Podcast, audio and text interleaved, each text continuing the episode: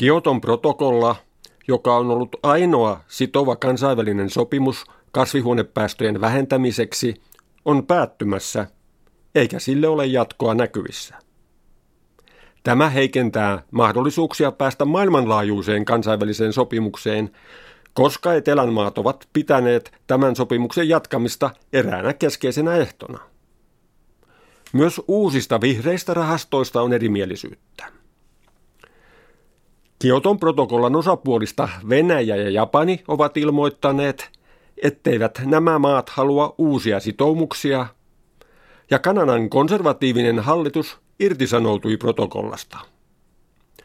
Kun protokollan mukaan osanottajamaiden tuli supistaa päästöjään periaatteessa vuoden 1990 tasolle, Kanadan muun muassa Albertan öljyhekkabuumin siivittämät päästöt ovat nousseet 30 prosenttia. Näin EU on jäänyt lähes yksin kannattamaan sitovia päästöjen vähennyksiä. Myös EUlla on ollut ongelmia Kioton protokollan sallimien joustavien keinojen nimenomaan hiilidioksidipäästölupien kaupassa. Kun hallitukset jakoivat ensin näitä lupia ilmaiseksi suuria määriä ja sitten tuli taloustaantuma, päästöluvan hinta hiilidioksiditonnia kohden putosi 6-8 euroon, joka on mitätön hinta. Asiantuntijat ovat esittäneet, että hinnan pitäisi olla 25-30 euroa tonnilta, jolloin se antaisi sysäyksen teollisuudelle vähentää hiilidioksidipäästöjä. Mutta esitykset tämän järjestelmän uudistamiseksi ovat herättäneet kovaa vastarintaa, sillä halpoja hintoja pidetään saavutettuna etuna ja väitetään korotusten johtavan kilpailukyvyn menetykseen. EU on myös perustellusti laajentanut päästölupien kauppaa nopeasti kasvavaan lentoliikenteeseen. Tämä on herättänyt raivoisaa Yhdysvalloista Kiinaan luottuvaa vastarintaa, jossa on uhattu käyttää erilaisia taloudellisia painostuskeinoja. Muutamat asiantuntijat ovat huomauttaneet, että mikäli EU aikoo jatkaa päästöjen leikkauksia eikä muualla tehdä vastaavia toimia, EUn on ennemmin tai myöhemmin asetettava hiilidioksiditulleja sinne tuotaville tavaroille ja palveluksille. Tällöin on tietysti vaikea välttää kauppakonflikteja. Saksalainen kehityspoliittinen aikakauslehti Entwicklung und Zusammenarbeit tarkastelee teemanumeroissaan jatkuvasti kehityksen keskeisiä ongelmia.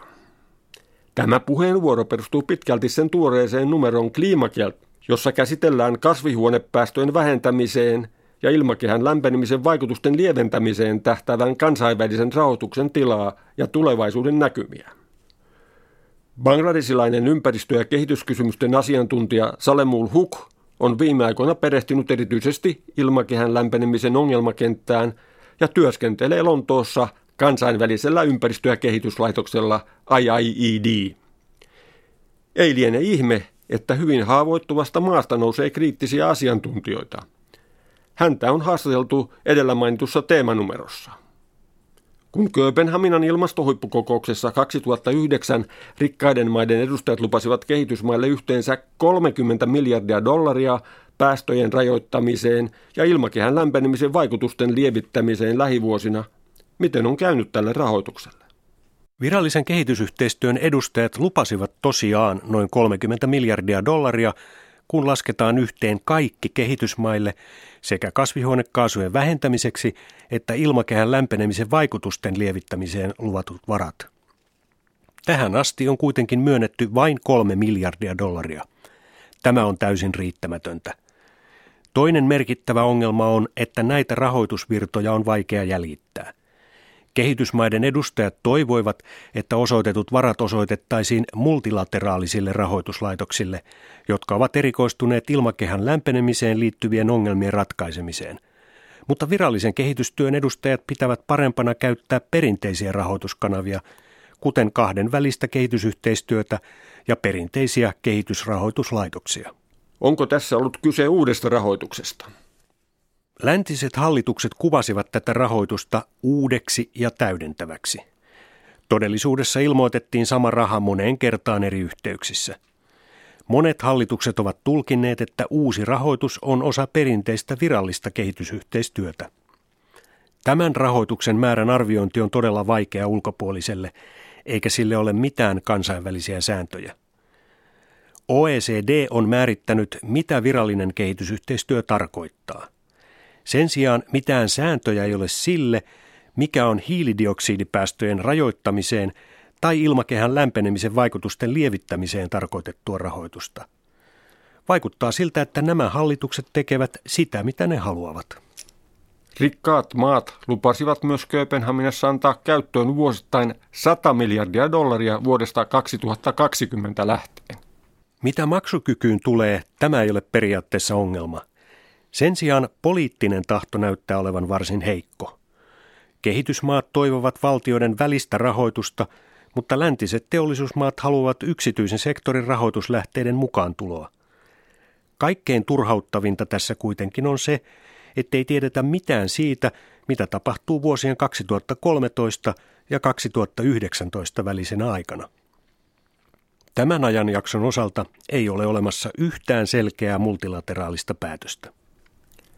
Miten paljon varoja on arvioitu tarvittavan erilaisiin etelämaiden sopeutumistoimenpiteisiin? On vaikea sanoa täsmällistä näistä rahasummista. Kysymys on kuitenkin useista miljardeista dollareista. Mutta tapahtumien aikaperspektiivi on vielä tärkeämpi kuin rahamäärät. Kehitysmaiden olisi aloitettava jo heti sopeutumistoimenpiteet – ne kokevat jo ilmakehän lämpenemisen vaikutuksia ja nämä ongelmat tulevat vakavammiksi tulevaisuudessa. Miten puhtaan teknologian siirtomekanismi on toiminut? Sehän on tarjonnut yksityiselle sektorille mahdollisuuksia investointeihin ja teknologian siirtoon etelään. Tätä on kritisoitu viime aikoina siitä, että merkittävä osa näistä hankkeista on mennyt Kiinaan, joka on kuitenkin noussut nopeasti uusiutuvan energiateknologian suureksi vientimaaksi. On huomattava, että puhtaan teknologian siirtomekanismi on osa Kioton protokollaa, jonka aika on käymässä umpeen.